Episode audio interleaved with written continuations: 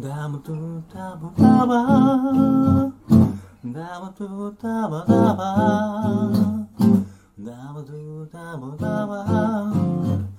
ダラダバ。ダムトゥダムダバ。皆さん、こんばんは。ようこそ、ユルメスの世界へ。ユルメスは、様々な心理学をベースに、毎回、楽に生きるヒントがたくさん詰まっているラジオ番組です。終わった後、気持ちが楽になってもらえれば嬉しいです。どうぞ、ゆるいトークをごゆっくり楽しんでいってください。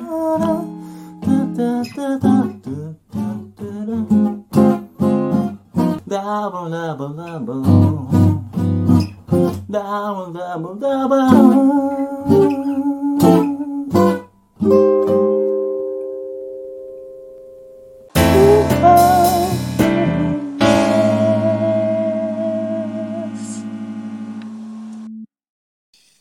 えこんばんは、ヒロです。こんばんは、よいちゃんです。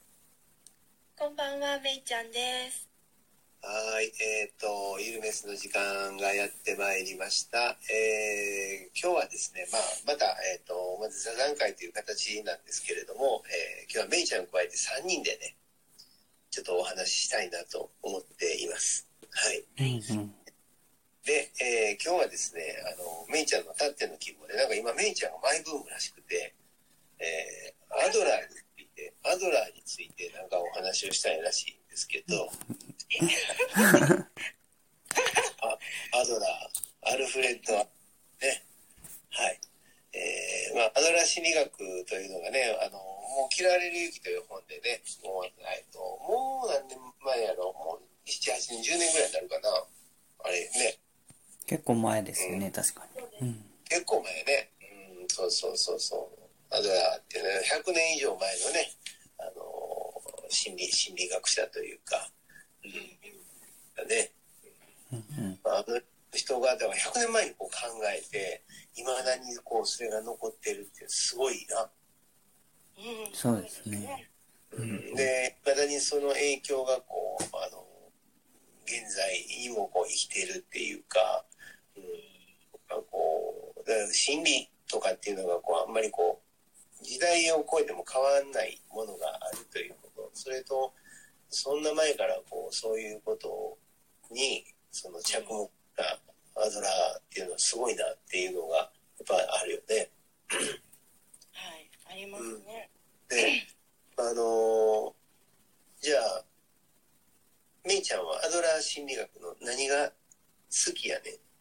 うーん、アドラー心理学の何が好きっていうのは、まあ、いろいろあるよね。その、まあ、劣等感についてのお話をよくされたりとか、はい、それから、えっ、と、課題を分ける課題の分離だとか、はい、うんうん、そういうことをこう、あのよくね、お話しされてたんですけれども、はい。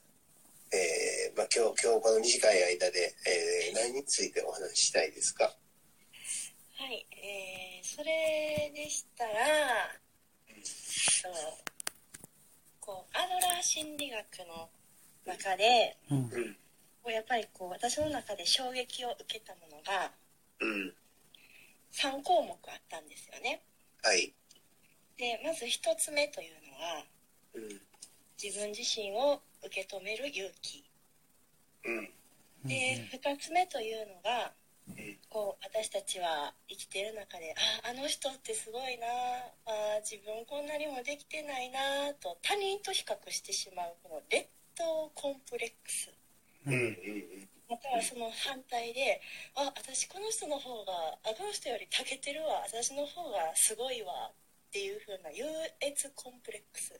うん、これ2つ目。そして3つ目がこう私たちはね良かれと思って相手に手を出してあげようって手助けしてあげようと思って手を出したの。実はそれは大きなお世話だったっていう。うん、うん、これは相手の課題の部分なんですね。相手の領域の部分やのに良かれと思ってやってってしまったことが本当はちょっと大きなお世話だった。これは課題の分離というものなんですよね。うん。この3つにすごいあのマイブームが来てるんですけど今日どんな話をしたいですか？その3つの中で じゃあ、よいちゃん中で1個、はい。いや、その3つですか。えあ、でも自分は課題の分離とか、ええと思って、なんか、すごいなと思って、なかなか、あの、よくやってしまってることだなと思って。うん。そうね。うん。あの、いわゆる親切心から来る、ね、あの、手のことを思ってって思うんやけど、結局それが相手にとってはなんかもう全然、こう、迷惑な話やったりとか、うんはい。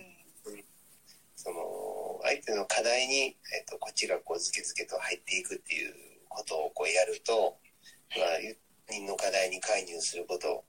で、えっ、と、アドラーが言ってたのはもう人間関係の、あの、えーも問題というか、ね対人関係の問題は全て、ちゃちゃちゃ、人間の、なんか問題は全て対人関係の問題であるっていうふうに言ってたよね。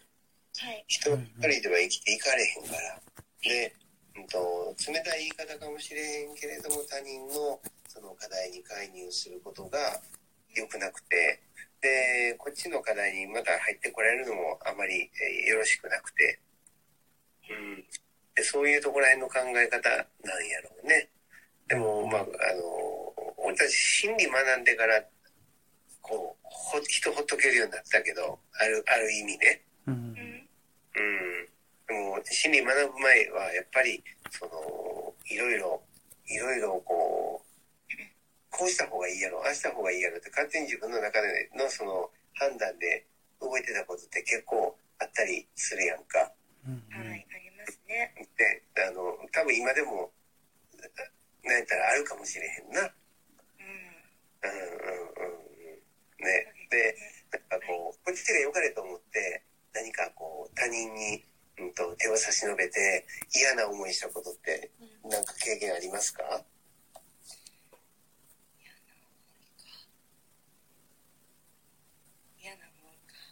うん逆に、その、こっちがやってることに対して、うんと他の人から、うん、何か、その他の人は、他者は、えー良かれと思ったりとかして、こっちにこう助言とを、あの、してくれて、で、すごく、まあ、それがこう嫌な思いをした経験とかっていうのはあったりしますか？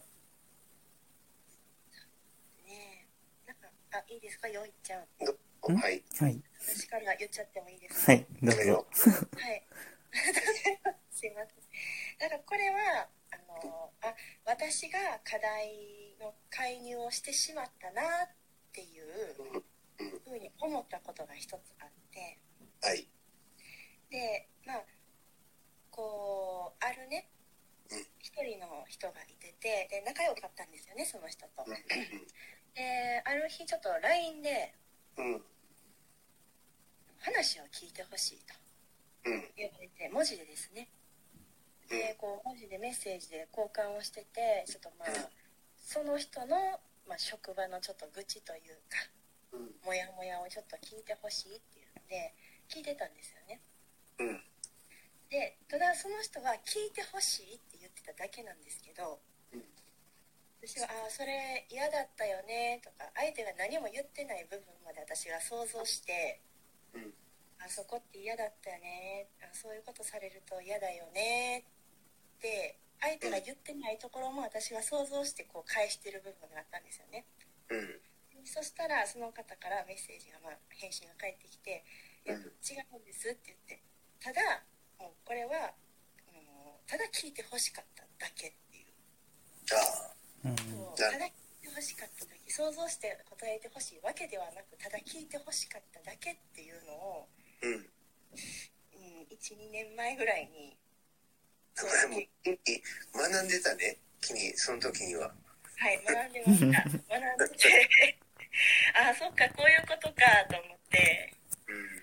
でそこからもう私はもうあまり何も言わんようになったんですけど、うん。うん、なるほど。うんうんうん。そうね。あだからそれがあの結局他人の課題に介入することになるんや。ねまだ些細なことなんやろうけどでもただただ相手は聞いてほしかっただけなのかもしれへんでね、はい。うん。ね、やっぱこうだからその、まあ、俺ら俺たちそのカウンセラーってまあ人の話を聞くときにうん。カウンセリングのテクニックとしてねうんとやるのが相手が使った言葉を使って返すそのまま返すっていうのが、うん、鉄則というか、えーお約束の一つですよね。うんはいあのちょっとしんどかってんって言ったら、あしんどかってんねっていうふうな、それやったら、まず間違いないわ。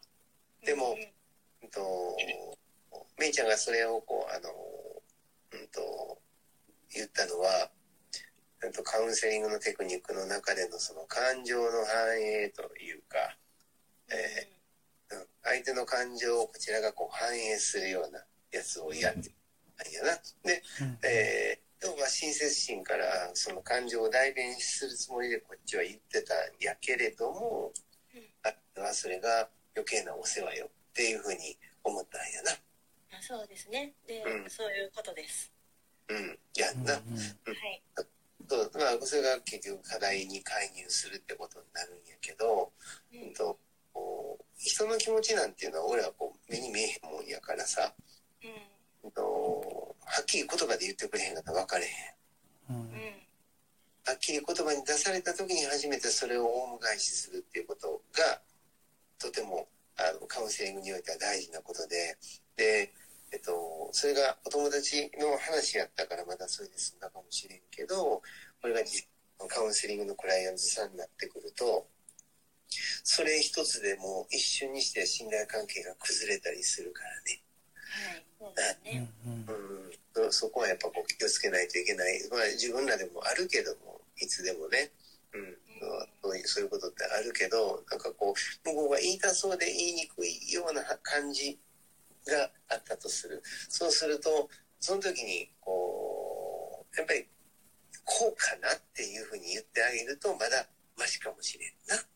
うん、そうですね。うんはい。辛かったねとかしんどかったねじゃなくてあーなんか今の話聞いて思ったんやけどちょっと辛かったのかななんて感じましたっていうアイメッセージを入れてみたりとかするとうんまああの大きくこう間違い間違いではないというか大きなその介入にはならへんかもしれへんでもこっちとしてはこう些細な一言やったりするんだけれども向こうにとっては大きな介入になるから、まあそういうとこちょっと気をつけた方がいいんやろうな。はい。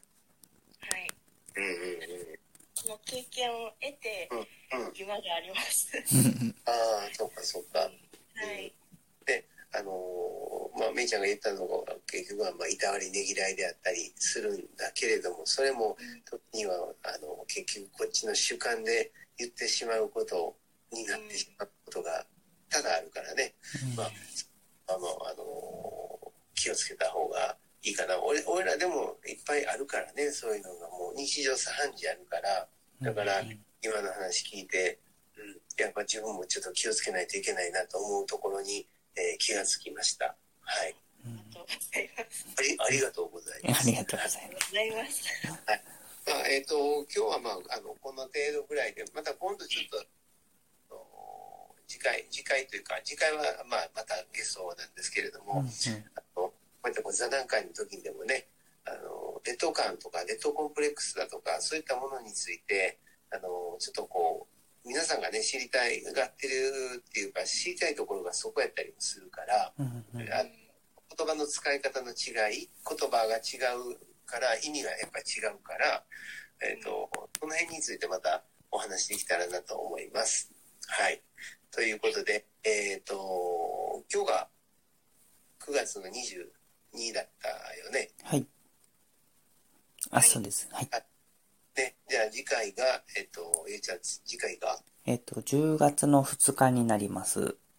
わかりました。じゃあ、えー次回10月の2日、えーまた、皆さんとお会いできたらと思います。はい。お疲れ様です。はい。お疲れ様です。はーい。皆さん今日のゆるめすの世界はいかがでしたか？あなたの気持ちが楽になってもらえたら嬉しいな。幸運にも今日このラジオを聴いていることも何かの意味のあることなのかもしれませんね。このラジオを聴いていくと月夜のように心地よい静けさがあなた自身を落ち着かせ心がほっこりすることに気づくかもしれません。そしてあなたは知っています。聞き終わった時なんだか軽く楽になっていることに。あなたはどこまで行ってもあなたどんなあなたもかけがえのない大事な存在です。私たちは明日どんな一日にするかも私たちの選べる最高の自由です。あなたが望めばきっと第一歩の風が吹き始めます。あなたの何か勇気づけになれたらいいな。今日も本当にお疲れ様でした。明日もゆるーく穏やかにいきましょう。それではまた次回お会いできることを楽しみにしています。